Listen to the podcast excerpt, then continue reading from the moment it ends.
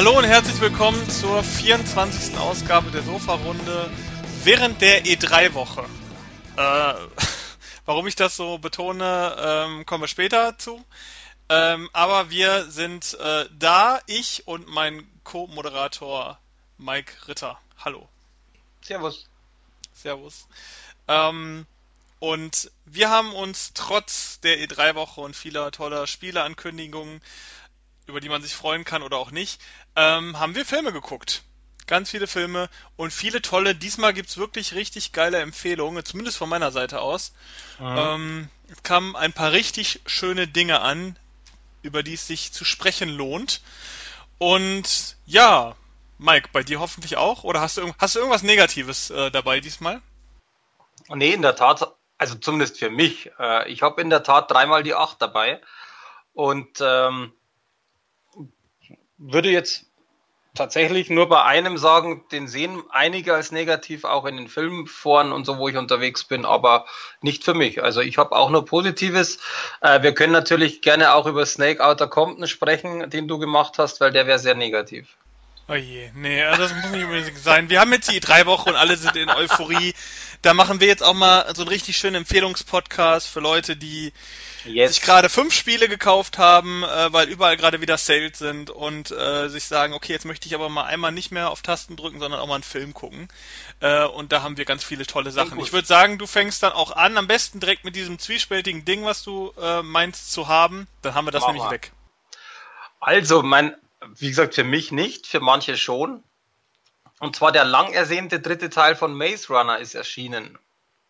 Die Auserwählten in der Todeszone.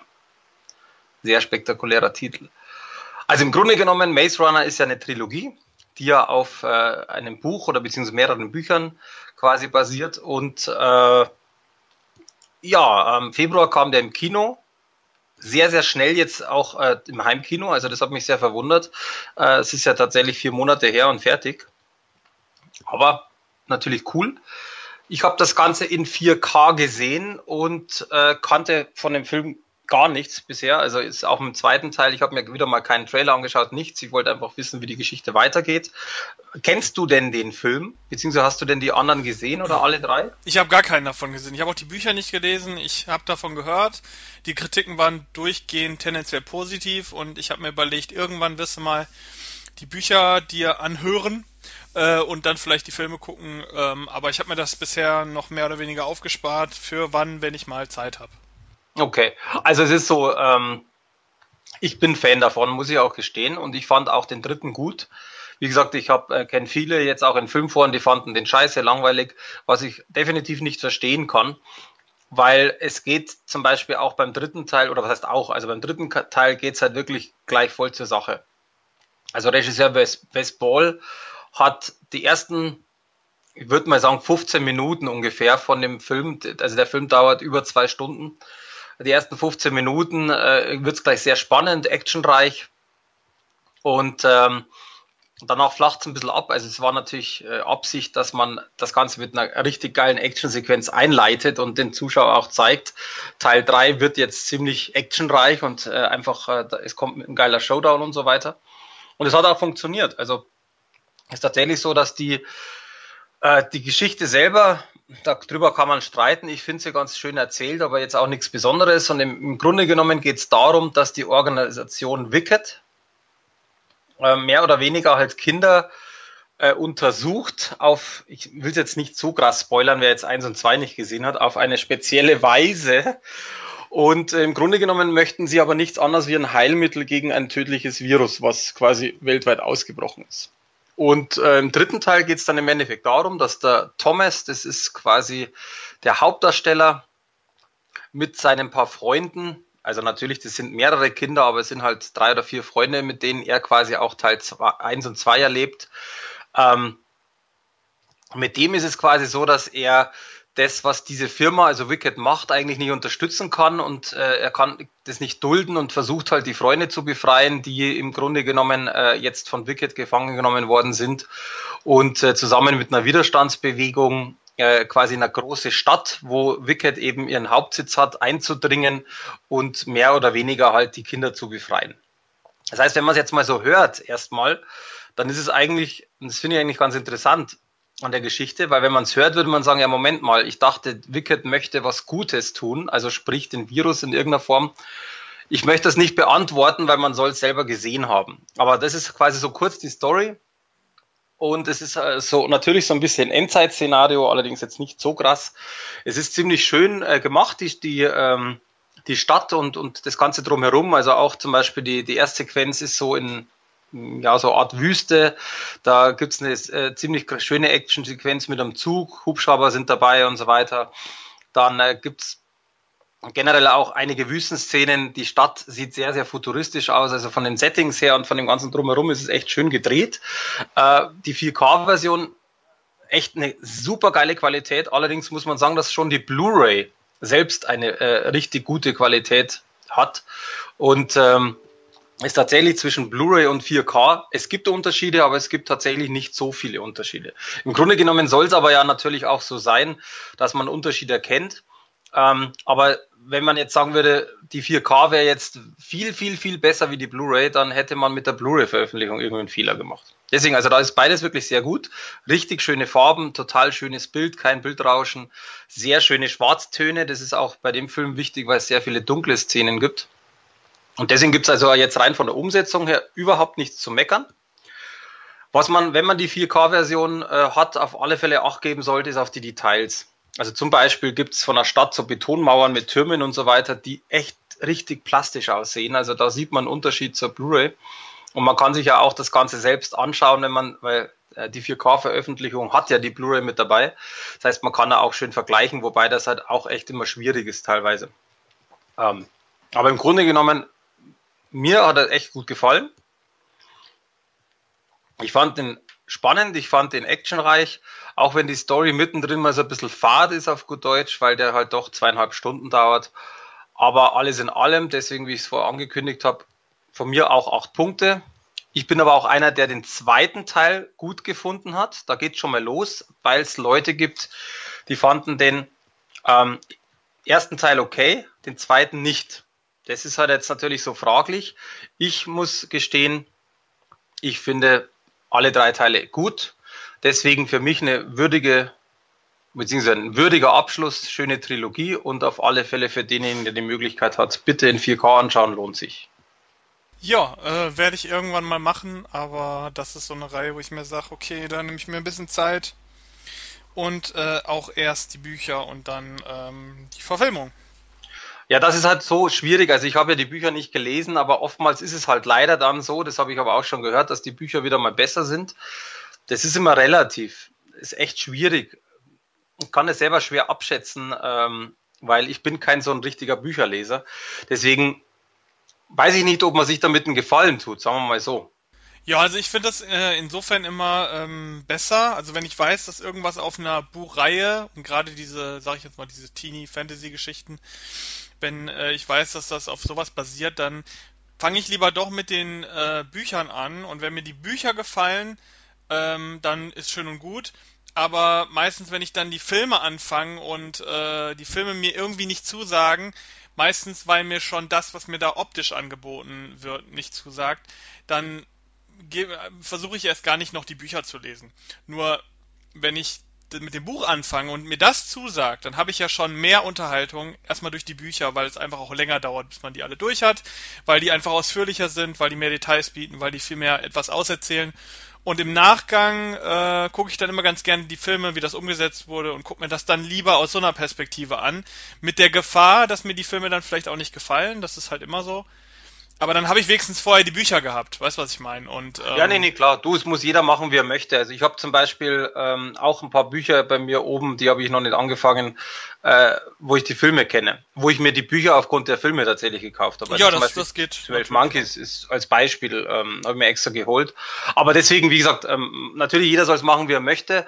Ich denke aber auch so, wenn der erste Teil oder ich sag's mal anders, wenn die ersten zwei Teile gefallen haben, dann möchte man den dritten sowieso sehen. Das heißt, selbst wenn der äh, einfach für die Leute total schlecht ist, wird man sich den trotzdem irgendwo anschauen, weil man natürlich den Abschluss sehen möchte. Also das äh, sehe ich natürlich in dem Sinn auch, weil das die Geschichte ist jetzt abgeschlossen. Man kann natürlich aus jeder Geschichte immer noch was tun. Also man könnte immer irgendwas einbauen, eine Fortsetzung. Also das ist ja im Filmbereich eigentlich fast überall möglich. Aber deswegen, also die, die wie gesagt, die Trilogie ist abgeschlossen und äh, ich finde die Auserwählten in der Todeszone. Ähm, also ein richtig, was heißt richtig gut? Nein, einen guten Film sollte man sich anschauen, wenn man die anderen gemocht hat. Und deswegen viel Spaß dir, wenn du irgendwann mal 2021 reinschaust. Gut, ähm, was nicht abgeschlossen ist, ist meine, meine nächste ähm, ja, Vorstellung. Es ist kein Film, obwohl es für mich lange Zeit ein Film war. Äh, was das bedeutet, erkläre ich gleich. Nämlich die Serie ähm, Angel Sanctu Sanctuary. Schwierig auszusprechen. Ähm, sagt dir wahrscheinlich nichts. Ja, ich habe es ähm, heute online gestellt. Aber du kennst die Serie nicht. Nee, gar nicht. Nein, ist aber auch, ich habe nur gelesen, dass es irgendwie das Beste vom Besten, nein, keine Ahnung, also dass es für Anime-Fans Pflichtprogramm ist. Das habe ich mir mitgenommen. Ja, tatsächlich gar nicht mal nur für Anime-Fans. Ähm, aber äh, da komme ich zu, das ist ähm, eine Serie, ich würde, ich würde diese Serie als meine Lieblings-Anime-Serie bezeichnen. Ähm, überhaupt das ist auch sehr schön, dass ich jetzt in den Genuss kam, das Ganze nochmal äh, auch öffentlich zu rezensieren. Denn es äh, gibt eine Neuveröffentlichung äh, dieser ja, Serie in Anführungszeichen. Ähm, das, äh, die Situation ist folgende.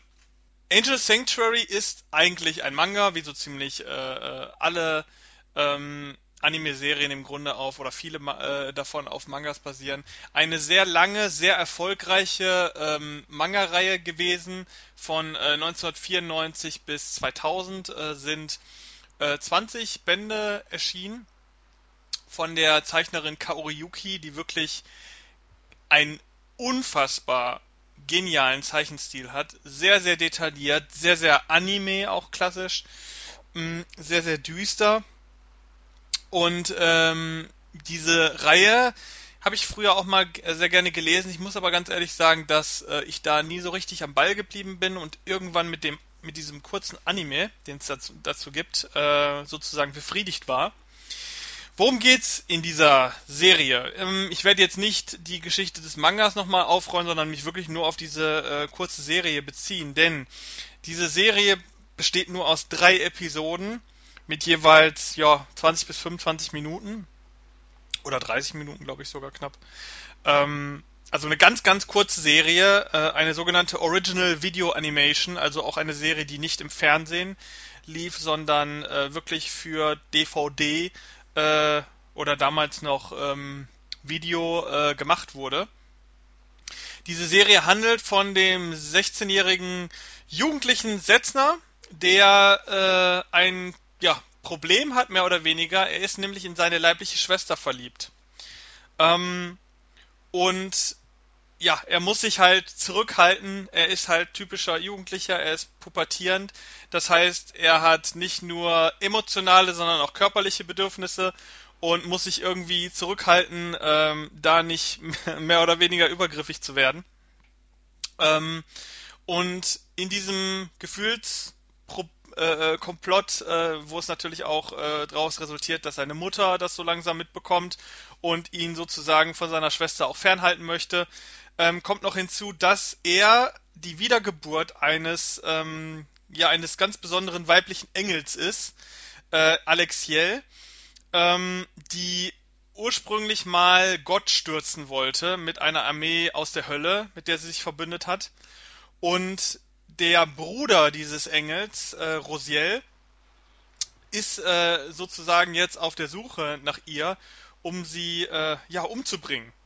Und äh, in dieses in diesen Kriegsengelskomplott äh, kommt jetzt Setzner plötzlich rein, weil er auf einmal diese Wiedergeburt darstellt. Und ähm, gleichzeitig kommt natürlich seine Schwester auch in dieses in diesen ähm, Krieg mit hinein. Äh, er hat noch einen äh, guten Kollegen, einen guten Freund, äh, den Kira, der ähm, sozusagen auch sein Schutzengel äh, ist und ihn im Grunde sein Leben lang begleitet hat, ohne dass Setzner wirklich weiß, dass er äh, äh, noch ihn als Schutzengel hat. Und da gibt's halt einen ganzen Komplott zwischen Krieg, Engeln und äh, Inzestliebe. Eine sehr, sehr merkwürdige, aber hochinteressante Geschichte. Im Manga ist noch viel, viel mehr drin. Also da wird die Geschichte noch viel weiter ausgebreitet. Es gibt viel mehr Charaktere. In der kurzen Serie sind die Hauptkernpunkte äh, des Mangas mit drin. Leider endet diese Serie sehr, sehr offen.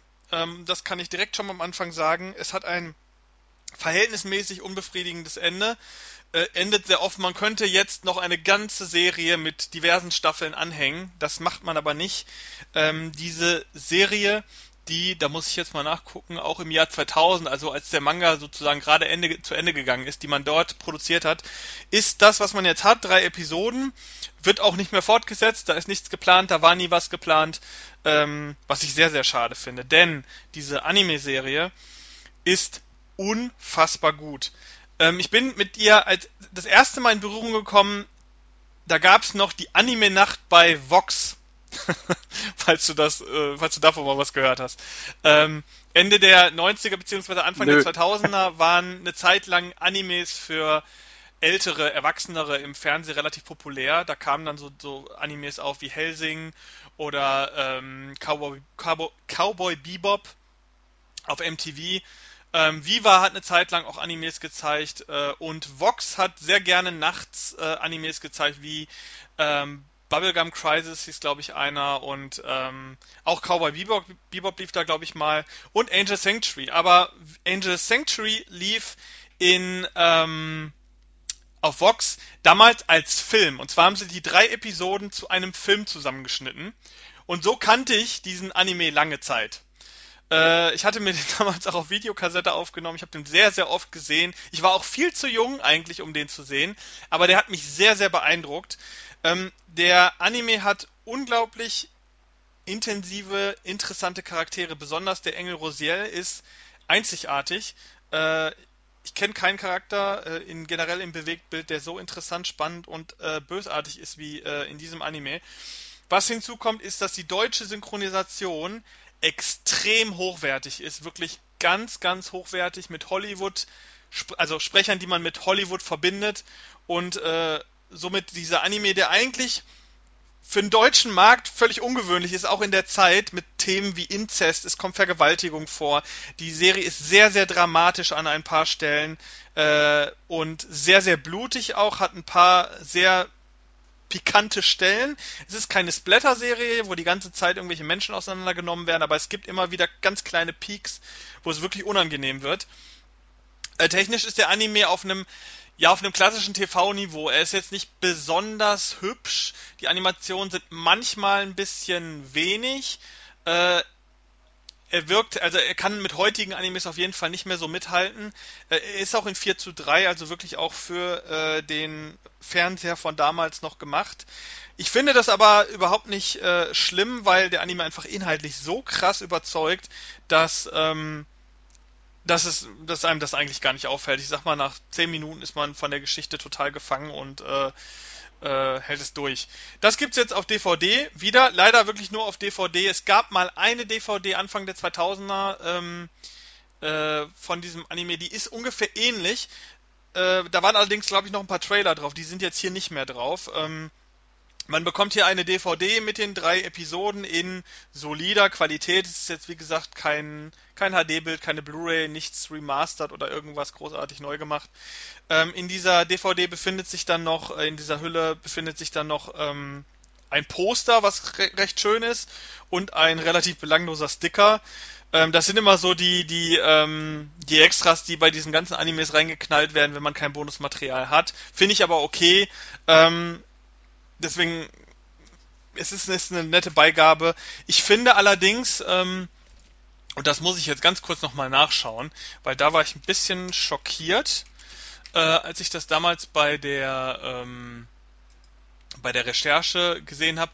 Der Anime ist unglaublich teuer. Also äh, wenn ich jetzt mal wir, wir zücken ja mal ganz gerne äh, Amazon, um mal solche Sachen abzuschecken. Ähm, aber diese DVD kostet tatsächlich bei Amazon Stand Äh, 11.06.2018, also es ist noch ein bisschen hin. Der Anime erscheint offiziell erst am 29. Juni. Ähm, aber er kostet einfach 34 Euro. Ähm, das könnte jetzt ein Preis sein, der äh, für Vorbesteller noch irgendwie drin ist und der dann sofort runtergeht, sobald äh, es auf den Release zugeht. Aber 34 Euro finde ich schon hart für äh, einen Anime, den, äh, der schon wirklich alt ist, der jetzt qualitativ einfach aufgrund seines Alters auch nicht mehr was groß hergibt und dann wirklich nur auf DVD erscheint. Es ist ein wirklich toller Anime. Ähm, ich habe dem Film 9 von 10 gegeben, plus unseren ähm, Geheimtipp Award, weil diesen Anime wahrscheinlich nicht viele Menschen kennen werden. Äh, aber ich finde, jeder, der mit dieser, ja, mit dieser ähm, Thematik, der daran Interesse hat, sollte den unbedingt, unbedingt gucken, der da irgendwie im Ansatz ein Interesse findet. Ähm, aber, aber nicht für den Preis, also ganz ehrlich. Ähm, es ist immer noch eine DVD und für 1999 würde ich sagen, ist ein gehobener äh, gehobener Anime für äh, einen guten Preis, aber 34 Euro ist schon hart. Wie gesagt, es könnte auch Vorbestellersituation sein, dass es noch nicht der feste Preis ist, aber momentan äh, kann man ihn ja vorbestellen und man würde ihn für diesen Preis vorbestellen. Wäre das eigentlich inhaltlich was für dich? Würdest du sowas gucken? ähm, mir war das zu viel, was du jetzt erzählt hast. Also nein. ja, das ist tatsächlich, es ist schon eine komplizierte Geschichte und man, es ist schon ein bisschen sehr verdichtet in diesen drei Episoden. Aber ähm, ich muss auch ganz ehrlich sagen, ähm, ich verstehe ja so ein bisschen Japanisch, ich studiere das ja auch und ähm, ist natürlich immer ein bisschen schwierig, äh, gerade bei solchen Themen, wenn dann mit irgendwelchen äh, religiösen Begriffen um sich geschmissen wird und so. Und das ist schon ein sehr religiöser Anime, aber auf eine sehr bizarre Art und Weise. Ähm, ich gucke den tatsächlich, obwohl ich gerne vieles im Originalton gucke, auch sehr, sehr gerne japanische Dinge. Ich gucke diesen Anime wirklich sehr, sehr gerne in Deutsch, weil die Synchronisation so gut ist und teilweise auch die Charaktere so unfassbar prägt. Also wie gesagt, der Charakter Rosiel hat eine ganz tolle Synchronstimme und die ist so eindringlich und äh, passt so gut zu dieser Figur, dass äh, ich das sehr gerne in Deutsch gucke. Es kann natürlich auch daran liegen, dass ich äh, den Anime schon als Kind geguckt habe und da natürlich in Deutsch, ähm, dass sich das so ein bisschen verfestigt hat. Aber ich würde die deutsche Synchro heute immer noch sehr, sehr verteidigen dafür. Äh, da habe ich schon jetzt auch in den letzten Monaten an deutschen Synchros deutlich schlechtere Sachen gehört, in wertigeren, vermeintlich wertigeren Animes ähm, die auch teilweise im Fernsehen laufen und so weiter. Also da hat man sich damals wirklich, wirklich Mühe gegeben. In einer Zeit, wo gerade Animes für ältere Semester noch überhaupt nicht äh, massentauglich waren. Ähm, wirklich, wirklich beeindruckend. Äh, an sich eine schöne DVD im Rahmen der Möglichkeiten, die das Grundmaterial bietet. Ähm, muss man sich überlegen, ob man da den Preis für bezahlen möchte. Ähm, ich als beinharter Fan würde jetzt so viel nicht bezahlen wollen, aber ähm, es ist jetzt auch kein absoluter Beinbruch, wenn man das Geld ausgibt. Ähm, ja, eine ausführliche Besprechung dieses äh, wunderschönen Animes, weil das ist tatsächlich ein Herzens, Herzensanime von mir. Das war's. Du kannst da immer dann nie aufhören. Das ist echt krass. Ja, man muss ja mal einmal auch, wenn man mal einmal sowas ja okay, hat, du, äh, muss man ja mal gut. so richtig in die Tiefe gehen. Dafür kommt gleich eine andere sehr schöne Sache, die ich versuche kurz abzu, abzuhandeln, aber dazu gleich. Okay, äh, dann würde ich mal sagen, schaue ich mir nicht an. Nein, ist mir zu komplex, aber ich bin ja kein so ein Anime-Fan, weißt du ja. Was ich mir aber angeguckt habe, beziehungsweise ähm, wir, das äh, Review hat äh, Marcel geschrieben, bei uns auf der Seite Mars, ist ein Film und jetzt möchte ich dich kurz fragen, ob du den, weil wir ja gerade Japanisch haben, gute Überleitung, den japanischen Regisseur, ich hoffe, ich sage es jetzt einigermaßen richtig, Ryohei Kitamura kennst. Äh, ja, aber da muss ich jetzt trotzdem gerade mal. Woher googeln. kennst du den? Wenn ich, äh, ja, wenn ich den Ryohei Kitamura. Genau, äh, ja, ja, doch, doch, doch, doch, da habe ich schon so einiges von gesehen. Äh, den kennt man von, also in westlichen ähm, Gefilden kennt man ihn hauptsächlich von ähm, Sky High, Azumi und äh, The Midnight Meat Train. Richtig. Also Midnight Meat Train ist eigentlich auch der, den ich kenne von ihm. Und ähm, der hat jetzt einen neuen Film gemacht, der kam Jetzt muss ich schnell gucken. Der kam raus am 25.05., also noch relativ aktuell. Und er heißt Downrange, Downrange, Entschuldigung, die Zielscheibe bist du, deutscher Untertitel. Schon mal gehört? Ja, ja, klar. Aber nicht gesehen, oder? Nö, habe ich nicht gesehen. Die Kritiken waren mir dann doch zu schlecht tatsächlich. Du, ich habe, äh, also ich kannte den gar nicht. Für mich war das halt einfach so, äh, klingt, klingt interessant, also auch für, für äh, meinen Kollegen oder für unseren Kollegen Marcel. Und ich muss echt sagen, ich kann seine, also er hat auch eine 8 vergeben und ist natürlich seine Meinung, aber ich muss gestehen, kann ich teilen, hätte ich auch gemacht. Es ist nämlich eigentlich ein ganz cooler Film. Im, Im Grunde genommen geht es darum, dass sechs College-Studenten ja mehr oder weniger irgendwo hinfahren. Ich, ich will jetzt da nicht zu viel verraten. Und dann gibt es einen Reifenplatzer irgendwo im Nirgends. Äh, sau heiß, so Richtung Wüstenlandschaft. Äh, und sie wissen halt nicht so wirklich, was sie tun sollen. Äh, versuchen natürlich dann irgendwo Schatten zu finden und sich die Situation mal so ein bisschen vor Augen zu halten. Was machen wir denn jetzt? Geplatzter Reifen, dann äh, so ungefähr ruhig und äh, Ersatzreifen ist dabei, wird ausgetauscht, fertig. Jetzt mal ganz vereinfacht. So. Ähm, das Problem aber dabei ist, dass sich äh, das mittendrin quasi, wo einer der äh, Leute, der, der Studenten den Reifen wechselt, äh, macht es auf einmal Peng und irgendjemand von irgendwo erschießt ihn. Aber er ist nicht sichtbar, also muss es ein Scharfschütze sein. Und dann drehen die natürlich, die restlichen, die da sind, natürlich irgendwo durch und äh, sehen das natürlich, dass der am Boden liegt, dass der jetzt äh, tot ist. Und im Grunde genommen geht es dann darum, dass sie versuchen natürlich zu entkommen, was ja nicht ganz so einfach ist. Erstens Hitze, zweitens geplatzter Reifen. Und sie wissen auch zu diesem Zeitpunkt gar nicht, wo dieser Scharfschütze überhaupt ist. Weil du siehst einen umgefallen, äh, das heißt nicht, woher die Kugel kommt.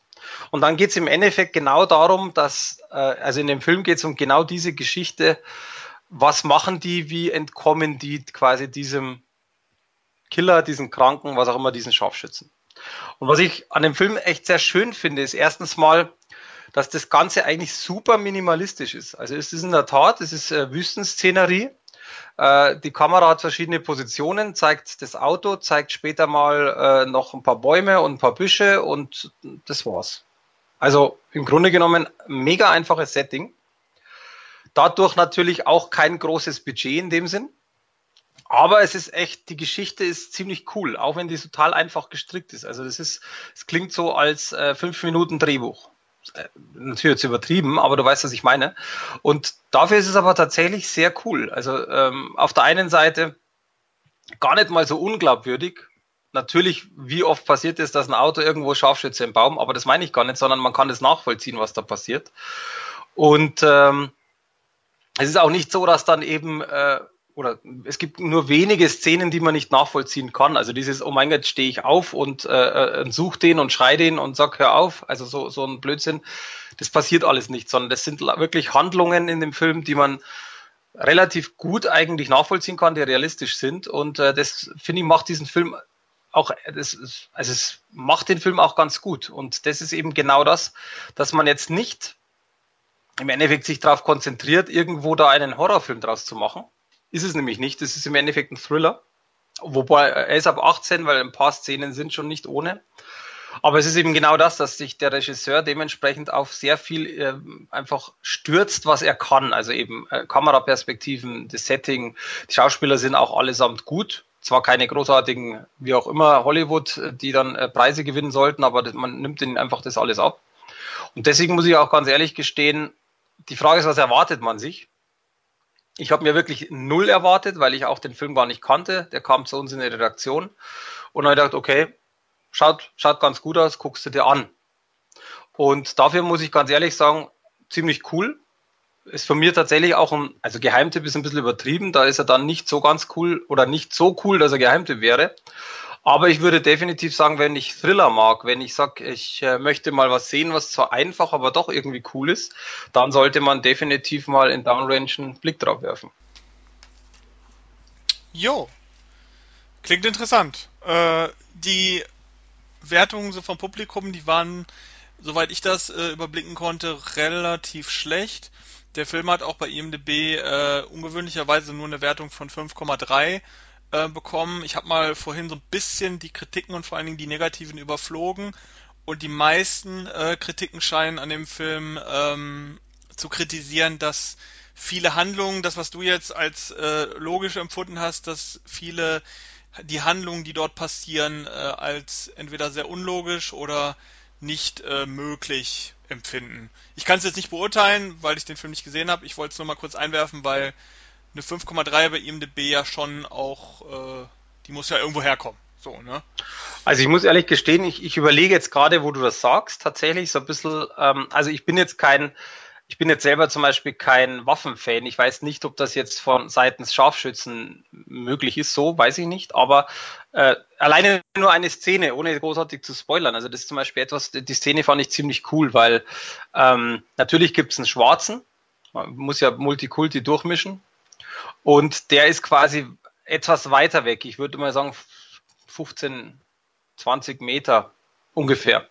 Und wie das eben passiert, versteckt er sich halt intuitiv, äh, instinktiv hinter so einem, ja, das ist so ein, so ein großes, so eine große Wurzel quasi von einem Baum. Da versteckt er sich und äh, kommuniziert mit den anderen, dass sie quasi hin und her äh, schreien, weil wie sonst. Ähm, Handy und so funktioniert natürlich alles nicht in der Wüste, ist ja klar. Äh, und äh, dann versuchen sie zum Beispiel, äh, ihn in irgendeiner Form da rauszuholen, was ja schwierig ist. Und dann kriegen sie halt raus, wo dieser Scharfschütze ist. Und dann versuchen sie das Auto, dadurch, dass es ja momentan steht und die Handbremse drin ist und natürlich ja der Reifen noch nicht wirklich so richtig äh, fest ist, versuchen sie trotzdem das Ding halt irgendwo zum Rollen zu bringen, dass es nach unten rollt, dass der Scharfschütze quasi abgelenkt ist und der Schwarze rüberlaufen kann. Und das finde ich eigentlich sehr cool, weil man überlegt und ich habe auch überlegt, was machst du, wenn du da alleine irgendwo bist? Dann versuchen sie zum Beispiel denen eine Wasserflasche rüber zu schmeißen, dass der auch was zu trinken hat, weil äh, der hat ja nicht wirklich so großartig Schatten. Und das finde ich halt, also das finde ich persönlich schon echt gut realistisch, was, was da so passiert, dass äh, der eine jetzt da ins Auto reingeht, auch die Handbremse löst und äh, sich zum Beispiel äh, ein Schild bastelt. Ich will jetzt da nicht so viel verraten. Finde ich alles nicht weit hergeholt. Ähm, man muss sich einfach mal selber, glaube ich, so ein bisschen reinversetzen, was würde man tun. Aber auch das ist natürlich, ich sage es jetzt mal vorsichtig, das ist ja eh immer eine Streiterei und es ist immer sehr schwierig, weil wenn man zum Beispiel ja äh, typisch äh, mal diskutiert mit Leuten über The Walking Dead, dann kommt auf der einen Seite so ein Quatsch, äh, das nervt mich voll, weil dann ist wieder der Bösewicht und der killt wieder alle und das würde doch nie passieren. Und der nächste sagt genau das, äh, ich würde alle abschlachten, weil ich muss ja überleben. Weißt du, und ich denke mal, das ist hier ähnlich, je nach äh, Betrachtungswinkel. Aber ähm, natürlich ein guter Punkt. Man sollte sich selber da irgendwo auch äh, mit dem Film befassen oder den Film anschauen und einfach sagen, okay, das finde ich jetzt realistisch oder nicht. Weil auch realistisch ist halt einfach ein dehnbarer Begriff, weil jeder würde es trotzdem anders machen. Es gibt ja Leute, die drehen da voll durch und laufen dann einfach halt in die Richtung und äh, sagen, äh, der trifft mich jetzt eh nicht, weil ich Hacken schlage. Weißt du, ich meine? Deswegen aber trotz dessen, äh, ich würde ihn empfehlen muss jeder natürlich für sich selbst entscheiden, ob er sich den angucken möchte oder nicht. Gut. Dann würde ich weitermachen mit etwas. Jetzt überlege ich, mache ich das kurz oder mache ich das lange? Ich mache doch lieber das lange und das kurze dann gleich. Denn wir haben ja E3 und da habe ich gedacht, ähm, komm, du hast mal wieder ein Videospiel rezensiert, ähm, dann mach doch mal nochmal eine Videospielrezension im Podcast. Haben wir jetzt auch schon länger nicht mehr gehabt, glaube ich zumindest. Obwohl du hm, hast, glaube ich, äh, vor kurzem irgendwas gemacht, ne? Irgendwann Kannst jetzt gar nicht sagen, ist egal, nicht so schlimm. Ähm, und zwar habe ich die Street Fighter 13th Anniversary Collection rezensiert. Ähm, die ist erschienen, die ist schon raus, kann man kaufen, wenn man äh, nach dieser Rezension Bock drauf hat. Äh, für die PlayStation 4, Xbox One, Switch und für den PC. Äh, erhältlich also für alle Plattformen. Ähm, natürlich macht auch Sinn, denn äh, in dieser Collection sind sämtliche ähm, Arcade-Versionen der Street Fighter Spiele vom ersten Teil bis zum dritten Teil bin, äh, also drin. Äh, Teil 4 und der aktuelle Teil 5 äh, natürlich nicht. Denn diese äh, Collection, ähm, ja, die richtet sich hauptsächlich an die äh, 2D-Varianten von Street Fighter. Ähm, und zusätzlich zu den äh, Teilen 1, also zu sämtlichen Varianten von Teil 1, 2 und 3, ist dann noch die Street Fighter Alpha Reihe mit drin. Die gehört ja nicht zu der Hauptreihe, sondern es ist so, eine, so wie so eine Art Spin-off, äh, aber sie ist halt auch so bekannt wie die Hauptreihe und äh, so beliebt wie die Hauptreihe. Äh, Street Fighter, was ist Street Fighter? Wer es tatsächlich nicht kennt, ganz kurz. Ähm, ein, ja, ein Prügelspiel, wie man es gerne nennt, ein Kampfspiel, äh, einer gegen einen. Ähm, sehr, sehr alt. Äh, Street Fighter, der erste Teil, oh Gott, da müsste ich jetzt gerade überlegen, wann kam denn der raus? Äh, Ende der 80er, würde ich jetzt so sagen. Und ähm, besonders bekannt wurde die Reihe dann mit Street Fighter 2. Ähm, die, dieses Spiel ist bis heute ein Klassiker, äh, sehr, sehr gerne zum Beispiel auf dem Super Nintendo äh, gesehen. Da gab es dann auch mehrere Varianten von, in denen immer wieder äh, neue Kämpfer hinzugefügt wurden oder auch neue Spielmodi. Ähm, das Spiel wurde auch schneller. Äh, es gab mehrere Schnelligkeitsstufen des Spiels. Ähm, die erste Version war damals noch ein relativ langsames Kampfspiel. Und dann gab es irgendwann Super Street Fighter 2 Turbo. Und wie der Name schon sagt, ist das Turbo schnell. Und diese ganzen Varianten finden sich in dieser Collection. Äh, wir haben insgesamt äh, zwölf Spiele. Äh, es sind nicht immer komplett unterschiedliche Spiele. Wir haben drin, ich zähle sie ganz kurz auf für die Leute, die es interessiert, Street Fighter 1, Street Fighter 2, Street Fighter 2 Champion Edition, Street Fighter 2 Hyper Fighting, Super Street Fighter 2 und Super Street Fighter 2 Turbo. Da sieht man schon, dass mehrere Varianten eines Spiels in der Collection drin sind. Dann hat man noch Street Fighter Alpha 1, 2 und 3, ähm, die komplette Reihe sozusagen und Street Fighter 3, Street Fighter 3 Second Impact und Street Fighter 3 Third Strike. Also auch von diesem dritten Teil hat man nochmal drei Varianten. Äh, wie gesagt, diese Spiele sind natürlich, kennen kenn die meisten Leute von Videospielkonsolen, vom Super Nintendo, PlayStation, äh, Xbox ist glaube ich auch was erschienen, äh, Game Boy, diverse Varianten. Ähm, aber in dieser Collection sind ausschließlich die Arcade-Varianten, das heißt die Automatenversion dieser Spiele drin. Ähm, was bedeutet das jetzt am, am, Ende? Es bedeutet, es fehlen natürlich diverse Modi, die man äh, von den Videospielkonsolen kennt. Äh, es fehlen unter anderem auch äh, Kämpfer, die dann in der Videospielvariante dazugekommen sind, äh, in der Konsolenvariante. Ähm, somit hat man die Ursprungsversion, die dann natürlich für die Heimkonsolen immer ein bisschen aufgewertet wurden, weil sie natürlich oft grafisch nicht genau die Qualität der Automaten treffen konnten.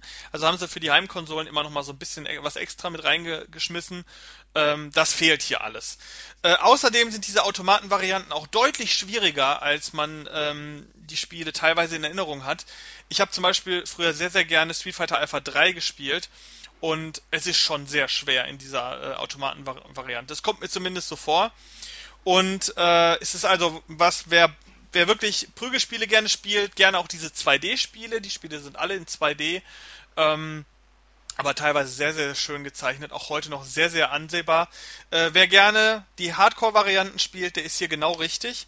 Zusätzlich dazu hat die, äh, diese Collection auch Online-Modi. Vier dieser Spiele sind online spielbar, was ich sehr genial finde, weil das sind durchaus Spiele, die in dieser Online-Welt noch nicht stattfanden. Gerade Street Fighter 2 macht sehr viel Spaß, das äh, online tatsächlich gegen andere unbekannte Menschen zu spielen, die es meistens besser können als man selbst.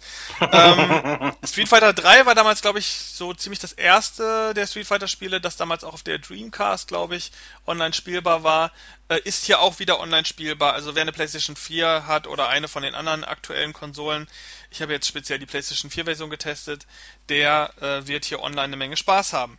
Zusätzlich dazu gibt es dann noch einen Trainingsmodi, die bei auch bei nicht allen Spielen ähm, dabei waren vorher. Es gibt ganz viele Extras wie ähm, eine Sprite-Galerie, da kann man sich alle Sprites, das sind diese, diese Grafiken der Kämpfer, in all ihren Bewegungsphasen nochmal angucken. Es gibt einen Music Player, wo man die Automatenvarianten der Lieder äh, spielen und sich anhören kann. Ähm, es gibt ganz, ganz viele Dokumente und so zu dieser Reihe, sehr, sehr viele Informationen. Also wer richtig Bock auf diese 2D Street Fighter Spiele hat, ist bei dieser Collection sehr gut bedient, denn es spielt sich super ich kann jetzt wie gesagt nur von der PlayStation 4 reden, steuert sich super, sehr direkt. Das Bild ist toll, es gibt diverse Filter, ähnlich wie man es von dem Super Nintendo Mini oder dem ähm, Nintendo Entertainment System Mini kennt, äh, gibt es verschiedene Filter, Scanline-Filter. Es gibt Rahmen für die Spiele, weil die natürlich nicht für 16 zu 9 ausgelegt sind. Äh, kann man da noch so schöne äh, Street Fighter-Rahmen drum machen. Also man hat sich eine Menge Mühe gegeben. Die Collection ist auch nicht teuer. Ich glaube, die kostet 40 Euro. Und 40 Euro für 12 Spiele, die alle super sind fast alle super sind, ähm, die man online spielen kann und so weiter. Und wenn man sowieso Bock auf Street Fighter hat, ist das ein absolut geniales Produkt. Man kann ja Capcom durchaus ein bisschen vorwerfen, dass die mit diesen Street Fighter Collection so ein bisschen inflationär um sich schmeißen. Ähm, ich habe das Gefühl, auf jeder Konsole, die neu erscheint, gibt es mindestens drei davon. Äh, aber äh, diese Variante ist natürlich deshalb speziell, weil es die Automatenvarianten äh, sind. Und ähm, Wer also schon irgendwie alte Collections hat, wo mal irgendwie ein Street Fighter 2 mit drin ist oder ein Street Fighter 2 in einer anderen Variante, ähm, der kann sich diese hier trotzdem kaufen, weil es durchaus irgendwie auch andere Spiele sind. Äh, sehr schön und äh, jetzt gerade äh, während der E3 will man ja gerne was zocken und äh, man kann halt nur zocken, was auch verfügbar ist. Und da dieses hier vor kurzem erschienen ist, Müsste ich jetzt gerade mal gucken, aber ist im Grunde egal, wann es erschienen ist. Äh, ich glaube vor einer Woche. Ähm, kann man sich das jetzt kaufen. Sehr, sehr schön. Ich glaube, du bist, äh, also ich würde jetzt mal tippen, aber du bist nicht so der, der Kampfspiel-Fan und wahrscheinlich auch nicht 2D-Kampfspiel-Fan, oder? Gute Frage. Also ich sag's mal so, ich bin mit den ganzen aufgewachsen. Äh, Street Fighter war für mich damals tatsächlich das Ultimo und ich war damals auch richtig gut. Betonung ist jetzt fünfmal auf damals gewesen, weil ich glaube, ich bin zu alt und zu langsam dafür. Also ich habe jetzt, ähm, ich habe zu Hause ja zum Beispiel ähm, Mortal Kombat auf der Xbox One und finde das eigentlich ganz cool, aber wenn ich online spiele, brauche ich es gar nicht probieren. Ja, aber ähm, es gibt doch diese verschiedenen Varianten. Dann nimmst du einfach den Opa-Modus, also Street Fighter 2 das erste, die erste Variante und die ist ja ganz langsam. ja, aber die sind mir dann zu langsam, dass ich wieder drücke und dann, ähm, nein, Quatsch beiseite. Äh, also wie gesagt, ich finde die Spiele ziemlich cool und ähm, ich finde es nach wie vor geil, wenn man sagt, man, man, irgendwo ist jetzt irgendwo äh, draußen regnet, man geht zum Kumpel und mal kurz eine Runde 2D oder auch 3D, ist mir wurscht. Aber im Grunde einfach mal ein bisschen der 2D-Prügelei, auch Final Fight und so weiter war damals so meins. Aber es ist für mich jetzt tatsächlich nur mal vielleicht mal weil wenn es langweilig ist, aber sonst ist es für mich in der Tat nichts mehr. Also ich hatte auch Street Fighter, schieß mich tot, keine Ahnung auf der Xbox und äh, fand es ziemlich cool, aber es ist halt einfach, weiß ich nicht. Das Problem ist, wenn man die alle mischt, also wenn, wenn du zum Beispiel Street Fighter gespielt hast ewig lang und dann kommst du mit Tekken an, dann funktioniert's nicht. Genauso andersrum und jeder hat halt seine neuen Dinger mit Halbkreisbewegung links und rechts. Der nächste hat die Kombination, der übernächste hat das. Und das ist mir alles mittlerweile tatsächlich zu viel, weil ich kann nach wie vor, also wenn du mir jetzt einen Street Fighter gibst, äh, oder auch Mortal Kombat, dann kriege ich die Standard-Moves alle raus, ohne irgendwo nachzulesen, weil das ist ja immer das Gleiche. Nur das reicht schon lange nicht mehr. Und das ist das Problem. Und äh, deswegen coole Spiele, aber nichts mehr für mich. Da bin ich raus. Ja, ich spiele die tatsächlich auch eher so nebenbei. Ich bin jetzt auch nicht so der, der, der Pro-Kämpfer. Ich habe eine Zeit lang früher tatsächlich sehr, sehr äh, intensiv, also neben Alpha, äh, Street Fighter Alpha 3, Street Fighter EX2 Plus habe ich sehr, sehr gerne gespielt auf der PlayStation 1. Das war der zweite 3D-Teil ähm, der Reihe. Ist ein bisschen, äh, geht generell so ein bisschen unter äh, in, in der Street Fighter-Historie. Und ich glaube, viele denken auch, dass es ein sehr schlechtes Spiel ist, was es tatsächlich nicht ist. Äh, da war ich tatsächlich sehr, sehr gut und es war auch ein sehr, sehr schweres Spiel. Und äh, heute würde ich da auch keinen Blumentopf mehr gewinnen. Also ich hatte ich es mal vor nicht allzu langer Zeit tatsächlich mal wieder gespielt, so aus, aus Nostalgie, Nostalgiegründen. Und es war eine absolute Katastrophe. Naja, ähm, Dafür wird aber, ich äh, möchte jetzt kurz, ja, außer du bist noch nicht fertig. Nein, mach, mach, äh, mach deine Überleitung, sonst hätte ich eine gemacht. Genau, weil ich, äh, ich würde jetzt die Überleitung tatsächlich zu den News machen, weil es natürlich auch gut zu Spielen passt, äh, weil ich eigentlich zwei News habe und es ist ja selten, dass ich News habe, aber ich habe das jetzt mal heute ein bisschen verbunden, weil ich mich tatsächlich da mega drauf freue und zwar ein Spiel, was eigentlich mein Lieblingsspiel ist tatsächlich, was das, was den allerersten Teil, also mittlerweile gibt es auch schon x Teile davon. Und äh, der allererste Teil kam 1997 raus. Da warst du noch in Mamas Bauch, oder? Nein, Quatsch, Spaß beiseite. Das wäre ein sehr, sehr großer Bauch und sehr, sehr viele Schmerzen gewesen. Nein, Spaß beiseite. Also der kam am 30. September 97 kam das raus und äh, ich fand das gerade sehr amüsant, weil die Systemvoraussetzungen waren äh, 10 Megabyte freier Speicher. Also das ist das schon, was äh, jedes Handy schon 20 mal mehr hat oder äh, 200 mal mehr hat oder wie auch immer. Dann äh, unter Windows ein Pentium 90 Megahertz, 16 Megabyte RAM mit einem zweifach Geschwindigkeits CD ROM-Laufwerk und Grafikkarte Super VGA. Also die meisten, die jetzt äh, da schon gelebt haben oder einen PC hatten, äh, die wissen, was da, was das für grandiosen, äh, grandiose Voraussetzungen waren. Finde ich ganz witzig. Und ähm, ich spreche von Fallout und es kommt eben, es wurde jetzt seitens der E3, das hast du ja schön eingeleitet, kam quasi die Ankündigung mit Release-Datum und so zu dem neuen Fallout und zwar Fallout 76. Äh, wie sieht's denn aus bei dir? Bist du Fallout-Spieler? Ähm, ich finde jetzt schön, dass du diese News bringst, weil dann können wir vielleicht direkt mal so ein bisschen über die E3 reden. Aber jetzt zu Fallout. Ähm, ich habe Fallout 4 gespielt. Ähm, fand, also ich mag diese Bethesda-Rollenspiele generell. Ich bin ja sehr, sehr großer Skyrim-Fan. Ich spiele es tatsächlich gerade wieder auf der Switch. Ähm, Fallout habe ich dann auch mal probiert, einfach weil es halt Bethesda ist und viel Unterschied ist ja dann da doch nicht da. Ich muss aber sagen, ich habe es relativ schnell wieder aufgehört, weil ich ähm, ja, ich, ich mochte, also ich hätte lieber, dass es ein Shooter wäre, also ein richtiger Shooter. Und äh, da war mir zu viel von diesem Rollenspiel und halt die Zeit an, um die Leute abzuschießen äh, drin. Zu viel so dieses taktische war mir zu viel drin. Aber es hat ja mal als Strategiespiel, glaube ich, sogar begonnen, oder? Oder so als Taktik-Rollenspiel. Ja, es ist nicht ganz so einfach zu definieren, aber äh, richtig. Also ich muss gestehen, ich könnte dir gar nicht sagen, wo ich eingestiegen bin bei Fallout, bei welchem. Ich weiß es nicht mehr. Ähm, mich hat aber da tatsächlich das Ganze äh, drumherum eigentlich so, so wirklich begeistert. Das Fallout selber von 97 äh, war natürlich nicht mehr, oder wie soll ich sagen, war natürlich ganz anders wie jetzt. Also das heißt, du hattest trotzdem aber damals schon halt einfach äh, diese Möglichkeit, das äh, alles anzupassen. Also eben so ein bisschen rollenspieltechnisch den, den Helden zu generieren. Das gab es damals auch schon. Äh, dann hattest du natürlich eine ganz andere Perspektive. Also jetzt nicht 3D, sondern wie auch immer man das nennt. Gute Frage. Top-down. Und ich, kann's, ich kann nicht Ja oder Nein sagen, ich weiß es gar nicht. Ja, ist es so, Top-Down oder Vogelperspektive? Jedenfalls ganz andere Perspektive, aber wie gesagt, das war also das ganze Rollenspiel, also es war ja schon so ein Rollenspiel äh, mit dabei, natürlich jetzt ein bisschen anders, wie, äh, wie man es jetzt kennt, aber es gab tatsächlich auch schon Stärke und Charisma und was auch immer.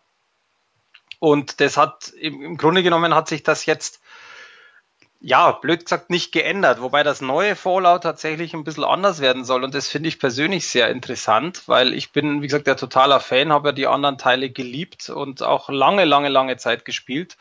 Und das äh, Fallout 76 äh, ist zwar schon ein Fallout, wie man es kennt, eben in der ganzen Nuklearwelt und alles kaputt und wie auch immer, aber das wird quasi ein Online-Spiel und das finde ich halt sehr interessant. Also mit Online-Modus, das soll gar nicht anders gehen. Also man, es ist zwar schon in einer gewissen Weise Single-Player, aber trotzdem ist dieser verpflichtende Online-Modus da. Das heißt, auf der einen Seite, was man gehört hat, ist es zum Beispiel so, dass wenn man irgendwo Spieler sieht, also auf der Welt, wenn jetzt, was ich, ich bin in der Stadt und dann kommt, äh, steht einer da und läuft an mir vorbei, dann wird das kein Nichtspielercharakter sein, sondern es wird ein Mensch sein, wie du und ich, der eben in dem Moment spielt.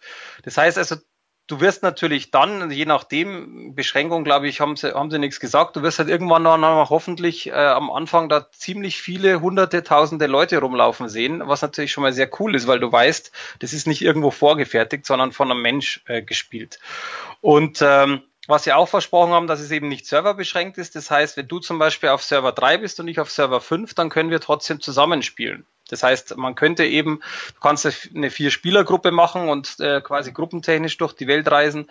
Und es muss eben auch serverübergreifend gehen, was ich persönlich sehr geil finde und natürlich sehr wichtig finde, weil es einfach, äh, wie soll ich sagen, es bringt ja nichts, oder das ist ja oft so wie bei World of Warcraft, du hast jetzt den Server, der andere ist woanders, ja, scheiße, Pech gehabt. Das soll eben dementsprechend da nicht so sein.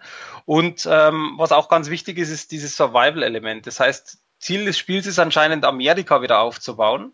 Und äh, das heißt natürlich, äh, Survival-technisch äh, zu überleben, die, die äh, Monster oder was auch immer da passiert zu killen, aber eben halt auch Sachen aufzubauen. Also ein bisschen Basenbau soll dabei sein, so ein Bausystem gab es bei dem Vor, ähm, bei dem vorigen äh, Teil schon und das soll jetzt quasi nochmal ausgebaut werden.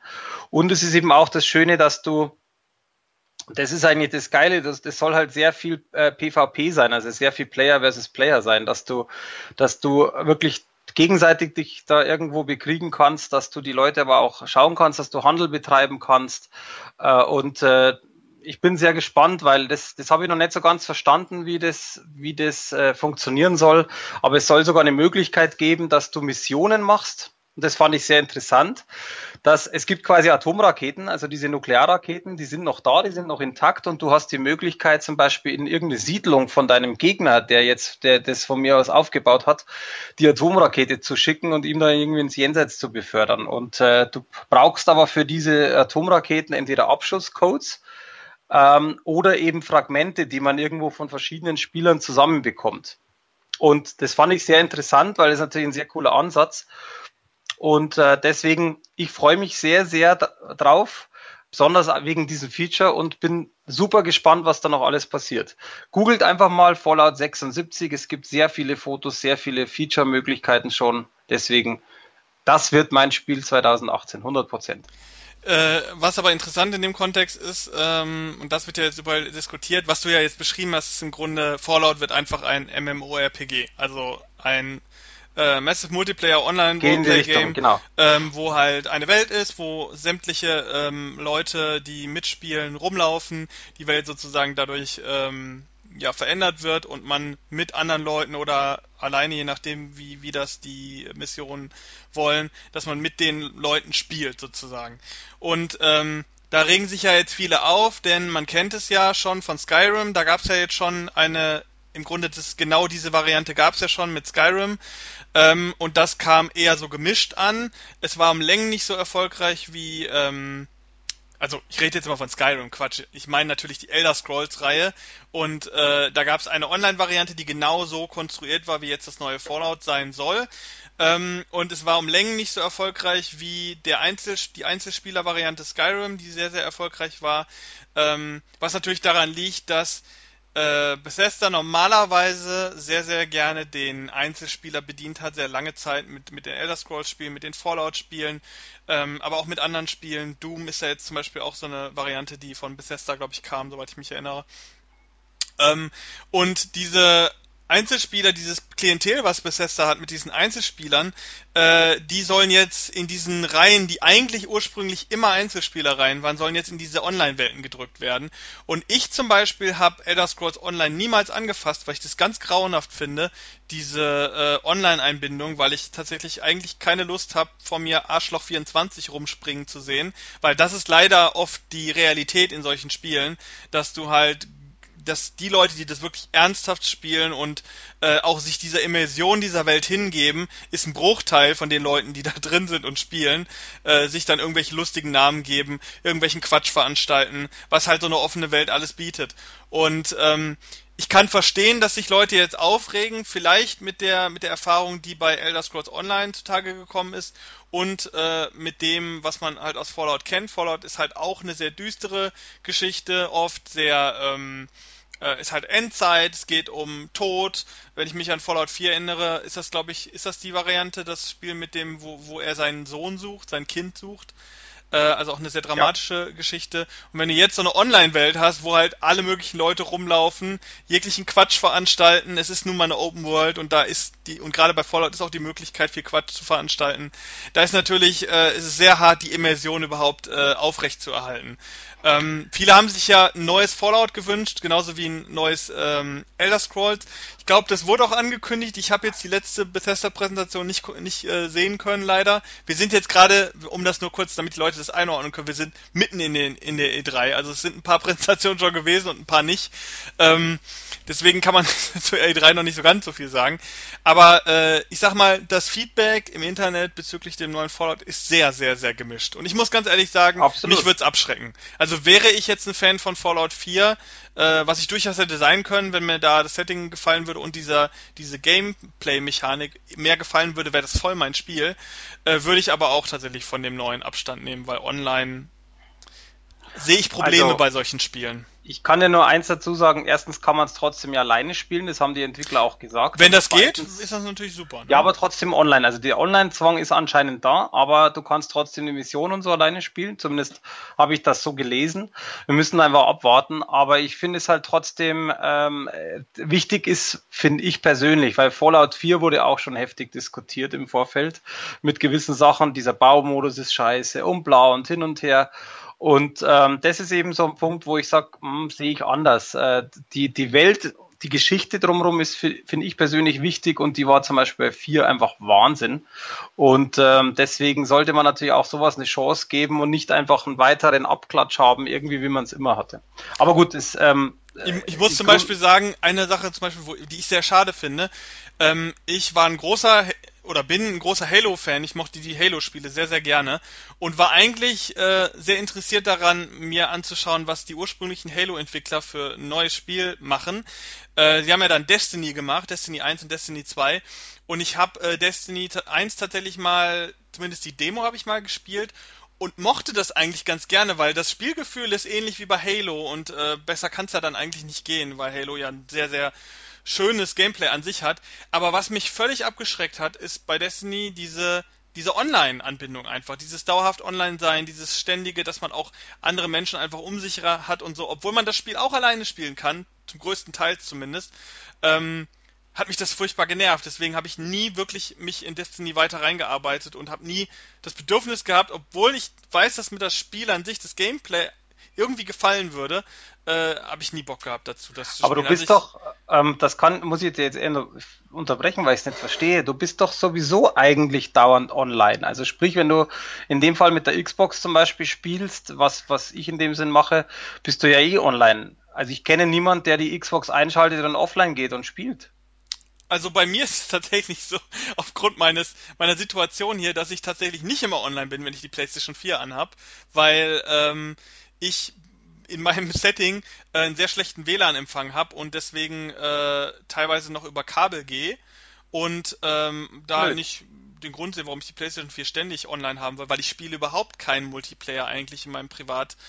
Äh, äh, und ähm, ich will das einfach nicht. Also was mich am meisten stört, ist einfach, dass da andere Spieler um mich rumgeistern in entsprechenden Hub-Situationen oder so, die allen möglichen Quatsch machen und ich kann mir zum Beispiel bei Fallout kann ich zum Beispiel mir gar nicht vorstellen, dass man ja eigentlich ist man ja in einer Welt, in der ähm, die eigentlich ausgestorben ist. Also zumindest fühlte sich, fühlten sich die, die Vorgänger immer so an und vor allen Dingen jetzt auch Teil 4, weil ich den kenne.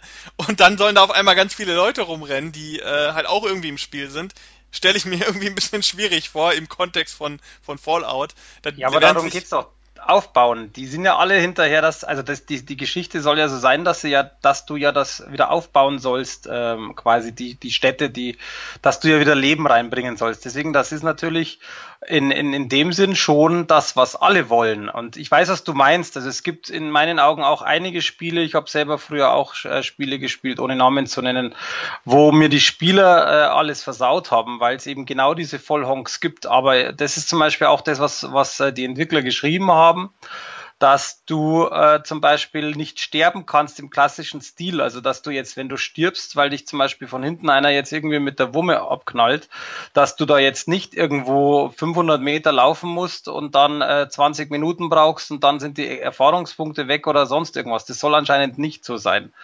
ähm, wir natürlich abwarten, aber dann haben diese Leute, die du jetzt äh, im Grunde genommen sagst, ja eh keinen Spaß mehr. Ja gut, also ich, also zumindest können wir festhalten, es gibt halt momentan diese Kontroverse, ähm, wird sich dann zeigen, wie Fallout äh, angenommen Auf alle wird. Fälle.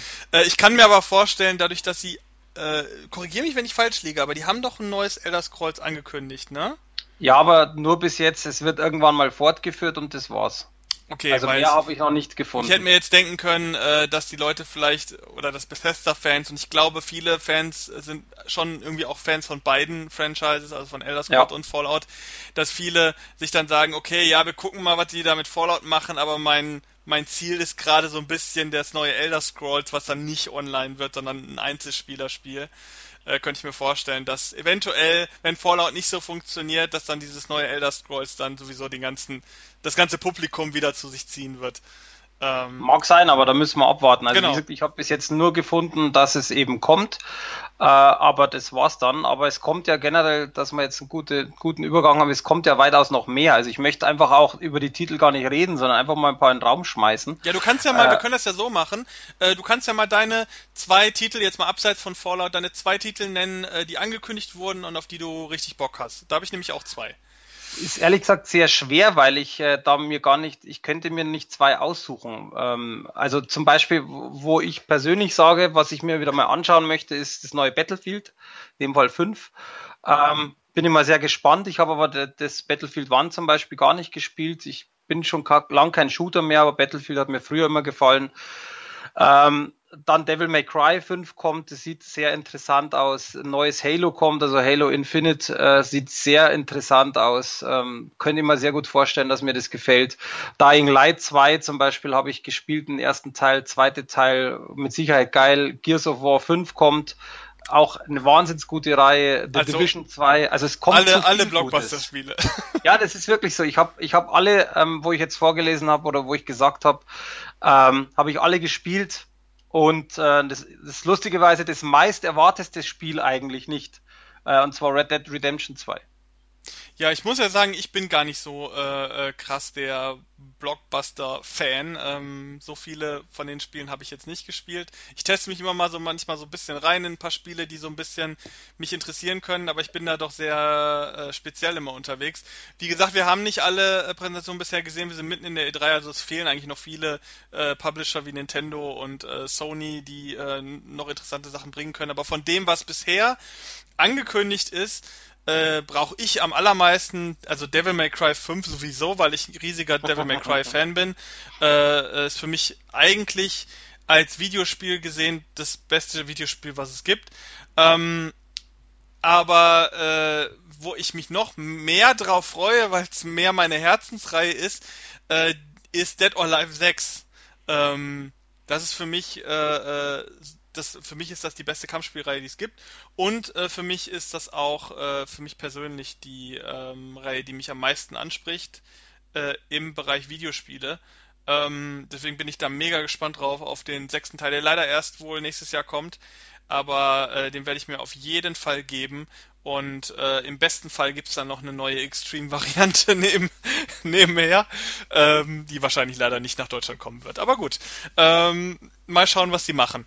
Äh, das ist unser kurzer E3-Exkurs oder hast du noch was?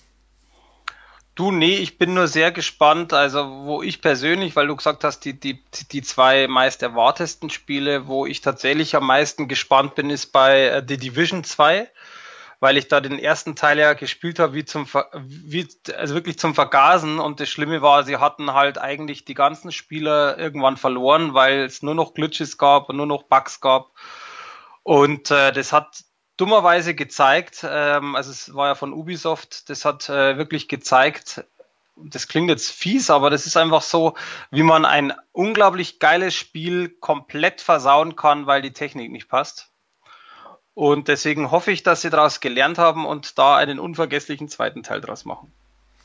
Ja, wollen wir mal schauen. Aber schön, dass wir jetzt nochmal diesen kleinen E3-Block untergebracht haben. Ähm, passt ja sehr, sehr, sehr gut.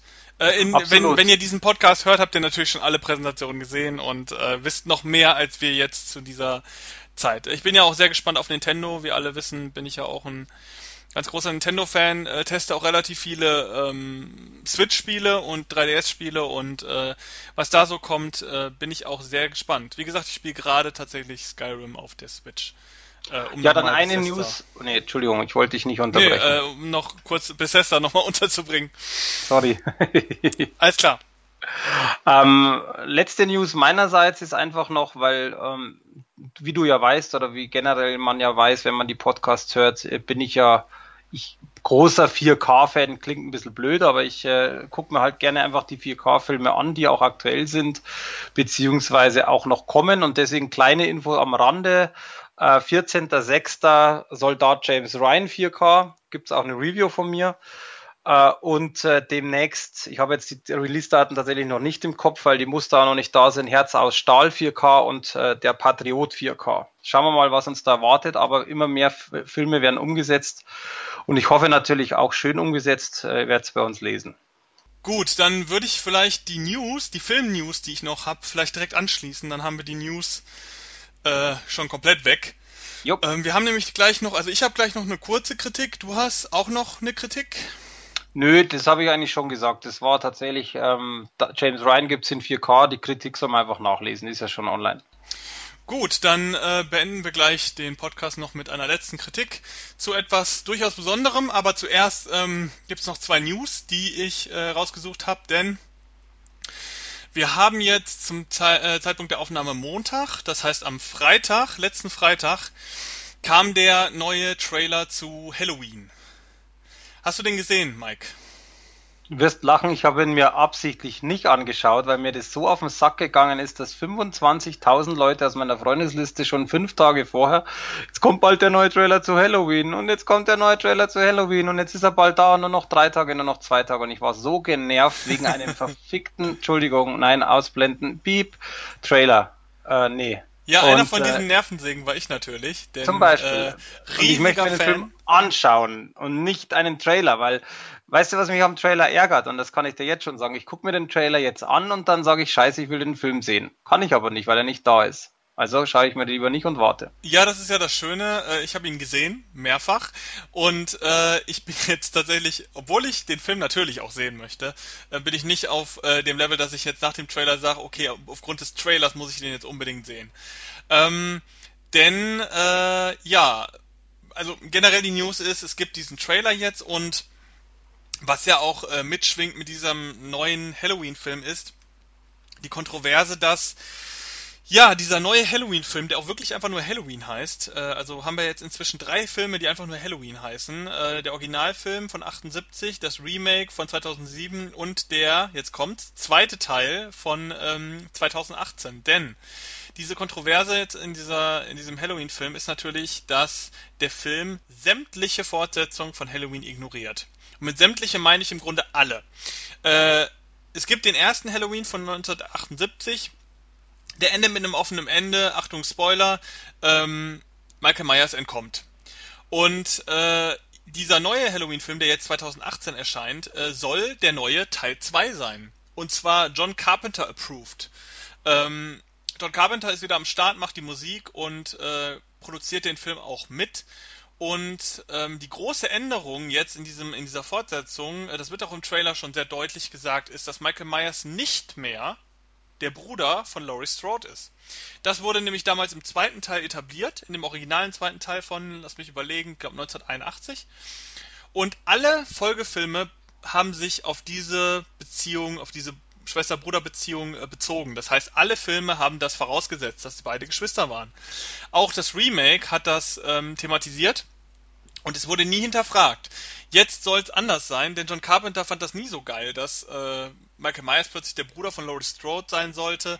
Äh, man hätte ihm dadurch seine, seine, ähm, ja, seine Bedrohlichkeit genommen. Das soll jetzt anders sein, deswegen äh, ignoriert man auch Teil 2.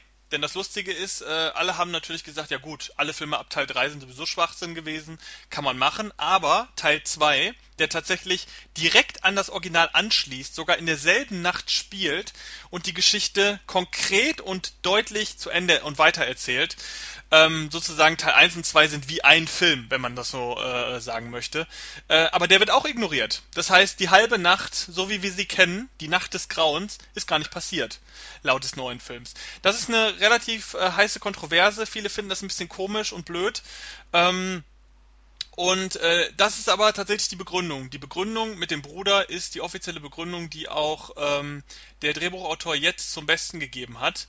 Ähm, Generell äh, begleiten den Halloween-Film ja so ein bisschen Kontroversen. Es gab ja schon Test-Screenings und angeblich äh, soll der Film jetzt nicht so mega gut weggekommen sein. Es heißt, der Film sei sehr brutal, was ja tendenziell erstmal positiv ist. Äh, es wird also kein Blumhouse PG-13-Film, wie man es so oft kennt, äh, denn der Film ist produziert von Jason Blum äh, und ähm, ja, da ist man natürlich nicht so sicher, was das wird. Der Trailer zeigt schon, wird ein bisschen härter. Es erinnert ein bisschen an Rob Zombie äh, tatsächlich. Das kann man jetzt positiv oder negativ sehen, aber es ist nun mal die moderne Art der Inszenierung.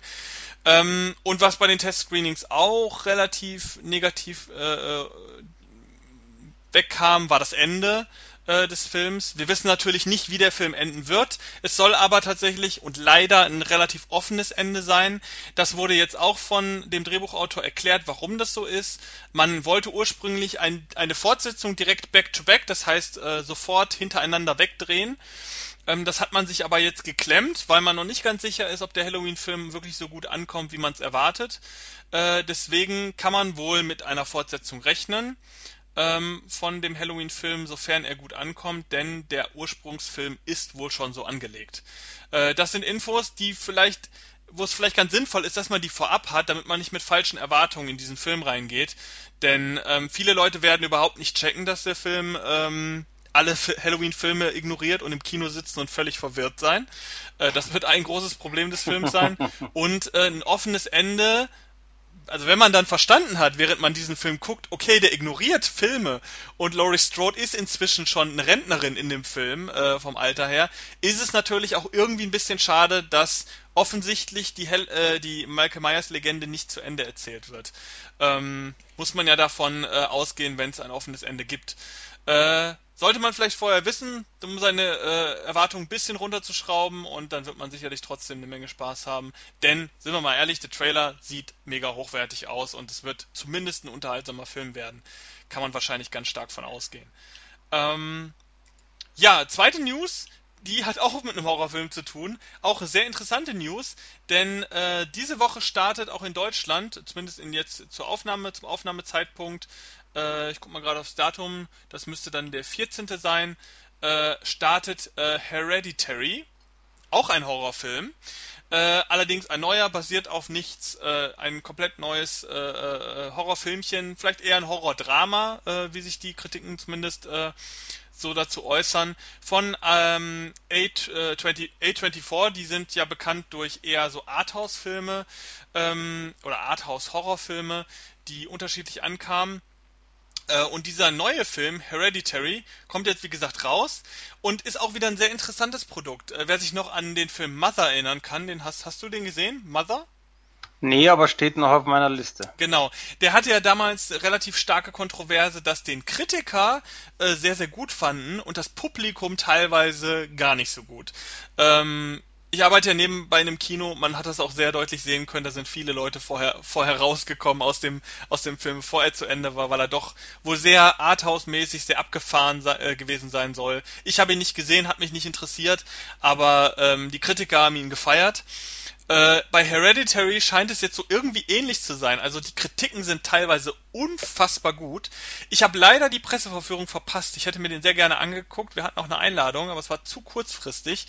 Ähm, ich hätte den tatsächlich gern gesehen, äh, weil er sehr krasse Vorschusslorbeeren bekommen hat und die Kritiken, die jetzt auch erscheinen, sind teilweise überschwinglich. Man redet teilweise von dem besten Horrorfilm der letzten Jahre und in den letzten Jahren sind viele gute Horrorfilme erschienen. Ähm, auch, dass der Film keine besonders bekannte Besetzung hat, ist äh, interessant und man äh, wirklich da auch mit eher neueren Schauspielern äh, offensichtlich äh, hervorragende Leistung bekommt. In Amerika ist es aber jetzt so, dass äh, zwar die Besucherzahlen relativ gut waren, äh, für A24, für die Produzenten auch wohl die bisher besten Besucherzahlen am ersten Wochenende, ähm, aber wohl die, die Kritik der Zuschauer nicht so toll ist. Ähm, die äh, Zuschauer haben wohl verhältnismäßig schlechte Noten ähm, gegeben. Es gab wohl eine Umfrage von äh, CinemaScore und da ist der Film wohl irgendwie bei einer, bei einer ausreichend äh, äh gelandet, was natürlich ein bisschen, bisschen äh, krass ist, wenn man sich überlegt, wie überschwinglich gut die äh, Rezension der Kritiker äh, ist. Das ist natürlich was, was sich in den letzten Jahren extrem entwickelt hat, also gerade auch in anderen Gefilden, wie zum Beispiel den Superheldenverfilmungen. Äh, nehmen wir als Beispiel DC, da sind ja so Filme wie Batman vs. Superman, kam ja bei den Kritikern, sind die ja und, wirklich wirklich durchgefallen und bei den Fans und bei den Interessenten oftmals wesentlich besser bewertet äh, worden. Bei diesen Horrorfilmen jetzt auch zum Beispiel im Kontext mit Mother ähm, scheint es irgendwie umgekehrt zu sein. Also da ähm, scheinen äh, so künstlerische, Arthouse-artig, vielleicht ein bisschen äh, nicht so leicht zugängliche Filme bei den Kritikern sehr gut anzukommen und beim Publikum nicht so wirklich. Ist eine interessante Entwicklung. Äh, wird sich zeigen, wie das jetzt mit Hereditary weitergeht, wie sich das in anderen Ländern so äh, durchsetzt. Ich finde, die Werbung ist ein bisschen moderat von dem Film. Da hätte mehr kommen können. Dafür, dass der Film ja so krass gute äh, ähm, Kritiken vorher bekommen hat. Äh, aber vielleicht ist sich der Verleih auch nicht so ganz sicher, ob das äh, wirklich ein Film für die Masse ist. Scheint ja wirklich auch eher so ein bisschen Arthouse-mäßig zu sein. Ich bin sehr gespannt. Den werde ich mir auf jeden Fall angucken. Äh, weil er wohl nicht ganz so verschwurbelt sein soll wie Mother, was mir was mich überhaupt nicht anspricht. Aber hier hat man dann wohl doch mehr so eine standardmäßige Geschichte mit äh, überraschenden Auflösungen. Äh, Habe ich Bock drauf. Äh, ist das ein Film, der dich interessiert? Hast du von dem Film überhaupt schon mal gehört? Du mal gehört irgendwie so, ich könnte nicht mal sagen Vogel, ich glaube irgendwo in der Filmgruppe. Aber ähm, momentan sage ich dir ehrlich, es ist, ich habe gar keinen Bedarf, ich habe noch so viel aufzuholen, ich habe auch noch so viel jetzt hier, äh, wie als Beispiel, jetzt fällt mir nur der Titel nicht ein, äh, der äh, Mörder im Orient Express und diverse Geschichten, also deswegen, ich komme momentan gar nicht zum Schauen, weil Sommer ist für mich tatsächlich immer so eher wenig Film gucken, aber mit Sicherheit mal so zum Blu-ray-Start, ähm, dementsprechend Kino, äh, wenn Quatsch. Zum Blu-ray-Start so, wenn er im Kino jetzt nicht mehr kommt und man hat einfach mal die Möglichkeit, sei es drum wo, sei es drum wie. Also äh, ich sag's jetzt mal vorsichtig, äh, ausleihen oder wenn es Rezensionen gibt oder mal wirklich dann kaufen, äh, mal schauen. Aber wie gesagt, äh, momentan kein Bedarf, da habe ich zu viel. Ja, ist auf jeden Fall auch meine Denke. Also wenn, gucke ich mir den auch eher im Heimvideo an als im Kino. Ja, ähm, was man sich äh, auch im Kino angucken konnte oder kann. Ich weiß ehrlich gesagt nicht, ähm, wie das jetzt zum Zeitpunkt der Aufnahme aussieht. Ob die Filme, ob da noch was kommt im Kino oder ob schon alles lief. Nämlich Hellraiser. Ähm, die letzte Kritik für heute, ähm, die ich auch nicht ganz zu ausschweifend machen will, obwohl äh, es die Veröffentlichung wirklich verdient hätte. Ähm, es geht um die Hellraiser Trilogy Box. Ähm, das ist eine Box, die die ersten drei Teile der Horrorreihe Hellraiser beinhaltet. Äh, wer Hellraiser nicht kennt, und das kann durchaus sein, äh, das ist eine Filmreihe um einen, ähm, ja, Höllentürsteher, sag ich jetzt mal, äh, mit dem wunderschönen Namen Pinhead. Das ist ein Typ, hat man vielleicht schon mal gesehen. Äh, ein Typ mit Glatze, ganz weiß, mit ganz vielen Nägeln im Kopf. Der spielt so ein bisschen in der Liga von Michael Myers, äh, Freddy Krüger, ähm, Jason Voorhees und so weiter, also zu, zu diesen, in diesen Riegen der bekannten Horrorfiguren aus den 70er, 80er und 90er Jahren. Ähm, er ist allerdings weniger so der Slasher-Typ. Also er geht jetzt nicht umher und äh, schlitzt mit dem Messer, der Axt oder sonstigen Gerätschaften die Menschen auf, sondern er ist ein, ja, eine Kreatur aus der Hölle, die ähm, dafür sorgt, dass äh, andere Kreaturen, die äh, von aus der Hölle flüchten, äh, wieder zurückgeholt werden. Er hat dann seine Kollegen dabei, die Zenobiten. Das sind äh, ähm, so andere Kreaturen, die ähnlich aussehen wie er. Und äh, um diese Figur spannen sich verschiedene Filme. Es gibt inzwischen eine, eine extrem lange Reihe, ich glaube, die hat schon zehn Teile, ähm, mit verschiedensten Varianten. Pinhead im Computer, Pinhead, äh, ich glaube im Weltall war er noch nicht, äh, aber es kommt bestimmt auch noch irgendwann. Vor kurzem ist ein weiterer Film erschienen in Amerika, Hellraiser Judgment. Ich glaube, das ist der zehnte oder elfte Teil. Gefühlt kommen nur noch Filme raus, damit äh, das Studio die Rechte an Hellraiser nicht verliert, weil inzwischen sind es wirklich nur noch so Low-Budget-Filme, die rauskommen. Den letzten, den ich gesehen habe, Hellraiser Revelations, der war äh, der ist grausam. Ähm, aber es war mal eine sehr angesehene Reihe. Äh, Clive Barker, ein Kultautor von äh, Horrorgeschichten, hat den ersten Teil tatsächlich ähm, ja, Regie geführt, äh, während die Folgefilme dann von verschiedenen Regisseuren ähm, gemacht wurden. Clive Barker hat, soweit ich weiß, auch die Originalgeschichte geschrieben. Ähm, auf jeden Fall eine sehr, sehr blutige und düstere, an, äh, äh, düstere Angelegenheit. In dieser Box sind die ersten drei Filme, die auch eigentlich so als die besten äh, äh Teile der Reihe gelten, äh, mit drin. Äh, heraus kommt das Ganze von Turbine. Die haben sich riesig Mühe gemacht, diese Filme vom Index zu kriegen, wie auch schon bei anderen äh, Filmen, wie zum Beispiel Texas Chainsaw Massacre, die sie runtergeholt haben vom Index. Hellraiser war auch lange indiziert. Teil 1 ist jetzt frei ab 16, was ich schon ziemlich krass finde, ähm, denn die Reihe ist, äh, sagen wir es ehrlich, sehr brutal. Äh, Hellraiser äh, spielt immer so ein bisschen mit der, äh, mit so Sadomaso-Ästhetik und hat auch viele handgemachte, sehr blutige Effekte mit drin. Ähm, ich will gar nicht auf die Geschichten noch äh, einzeln eingehen von den drei Filmen. Es gibt eine Kritik bei uns auf sofahelden.de, wie zu allen Sachen, die wir jetzt gerade besprochen haben, äh, außer zum neuen Fallout. ähm, und diese Kritik kann man sich durchlesen, da werden alle drei Filme besprochen. In kurz und knapp kann man vielleicht sagen, äh, Hellraiser 1 ist mega gut, äh, Hellraiser 2 ist super und Hellraiser 3 ist okay. Also es wird eigentlich immer schlechter ähm, und so ist es dann auch in der folgenden Reihe äh, 4, 5, 6, 7. Die werden immer schlechter. Äh, aber die ersten ich sag mal, die ersten vier Filme kann man sich ganz gut angucken. Die ersten drei sind in dieser Box drin. Ähm, zusätzlich dazu gibt's Unmengen an Bonusmaterial. Und äh, wenn ich Unmengen sage, sage ich wirklich so viele Mengen, wie ich sie noch nie in einer Veröffentlichung gesehen habe. Ähm, zu jedem Film gibt es äh, einzelnes Bonusmaterial. Da fallen drunter TV-Spots, Soundtrack, Promo, Dokumentation, zu den einzelnen Filmen, äh, Interviews, Audiokommentare noch und nöcher. Also es ist wirklich zu jedem Film eine Menge dabei. Dann gibt es noch Bonusmaterial wie eine komplette, extrem lange, das ganze Ding geht über äh, ähm, 220 Minu äh, Minuten, glaube ich. Äh, Do Dokumentation Leviathan, die Hellraiser Story, sehr interessant. Ähm, ist nochmal eine extra Blu-ray in dieser Box. Dann gibt es noch eine DVD mit äh, früheren äh, Regiearbeiten von Clive Barker. Ähm, das ist interessant wirklich für die, für die knallharten Fans. Ähm, Kurzfilme ähm, inter, mit einem Interview, ähm, Material, noch weiteres Material zu diesen Kurzfilmen als DVD allerdings nur, auch in dieser Box.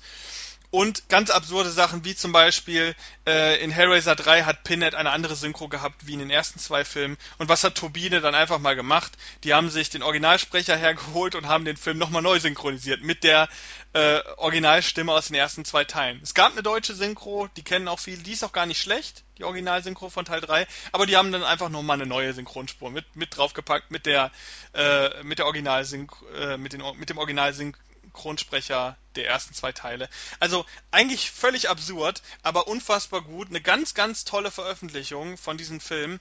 Also äh, wer, sag ich jetzt mal, sich so eine Kultsammlung macht mit den Kultfiguren äh, der Horrorhistorie, Freddy Krüger, Jason und so weiter, der kommt an dieser Box eigentlich nicht vorbei, weil da die relevantesten drei Filme der Reihe drin sind, äh, die man sich am besten angucken kann. Die kann man sich auch heute noch gut angucken. Das Bild ist sehr gut, also den Film entsprechend.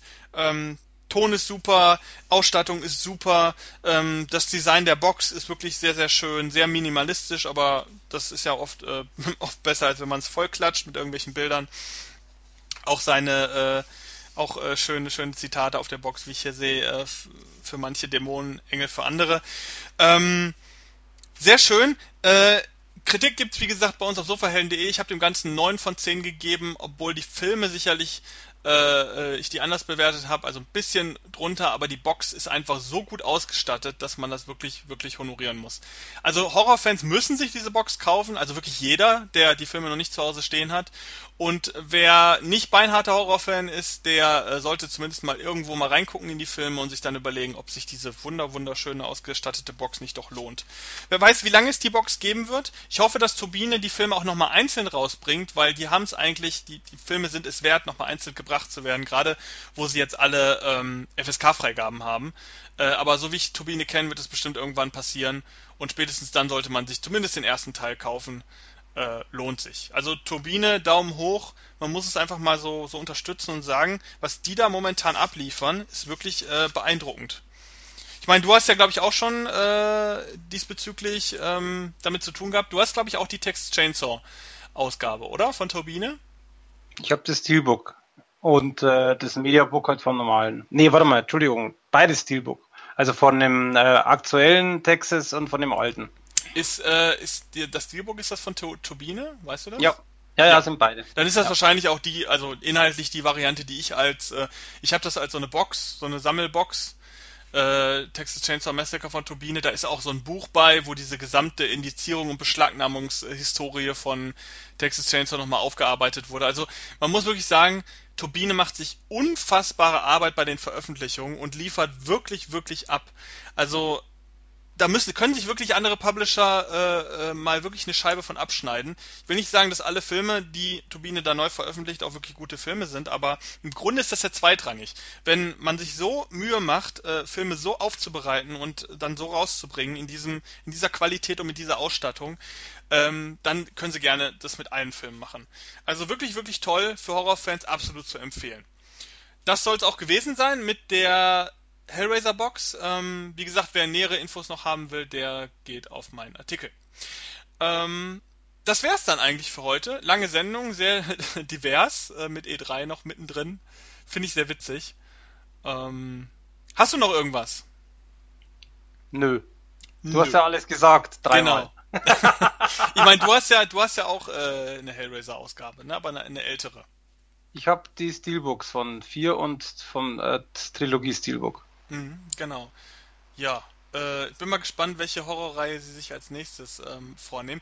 Äh, warum ich übrigens gesagt habe, dass man sich das vielleicht noch im Kino angucken kann. Turbine äh, bringt, beziehungsweise nicht unbedingt Turbine direkt, aber in Kooperation haben die natürlich Hellraiser jetzt auch nochmal ins Kino gebracht. Ähm, und ich weiß nicht, ob aktuell da noch Termine ausstehen von Hellraiser. Alle drei Filme sollen ins Kino kommen. Der erste lief schon und ich glaube, der lief auch, äh, läuft auch nirgendwo mehr. Wie das mit dem zweiten und dem dritten Teil aussieht, weiß ich nicht, jetzt gerade äh, ad hoc nicht. Sollte man vielleicht nochmal nachgucken, wenn man Bock hat, einen davon mal im Kino zu sehen, was sich wirklich lohnen würde. Ähm, Vielleicht gibt es Teil 2 oder Teil 3 wahrscheinlich, glaube ich, noch. Den gibt es wahrscheinlich wirklich noch im Kino zu sehen. Wann der läuft, wo der läuft, äh, kann man sich vielleicht noch mal im Kino angucken. Also wenn man sich die Box noch nicht sofort kaufen will und einfach mal, mal reingucken will. Lohnt sich sicherlich auch. Damit beenden wir dann auch diese Ausgabe. Ähm, wieder eine schön lange Ausgabe, gefällt mir sehr gut. Ähm, und wünschen ein, ja, schöne Tage noch ähm, und bis zur nächsten Ausgabe dann auch viele schöne Filme. Genau, bis dann.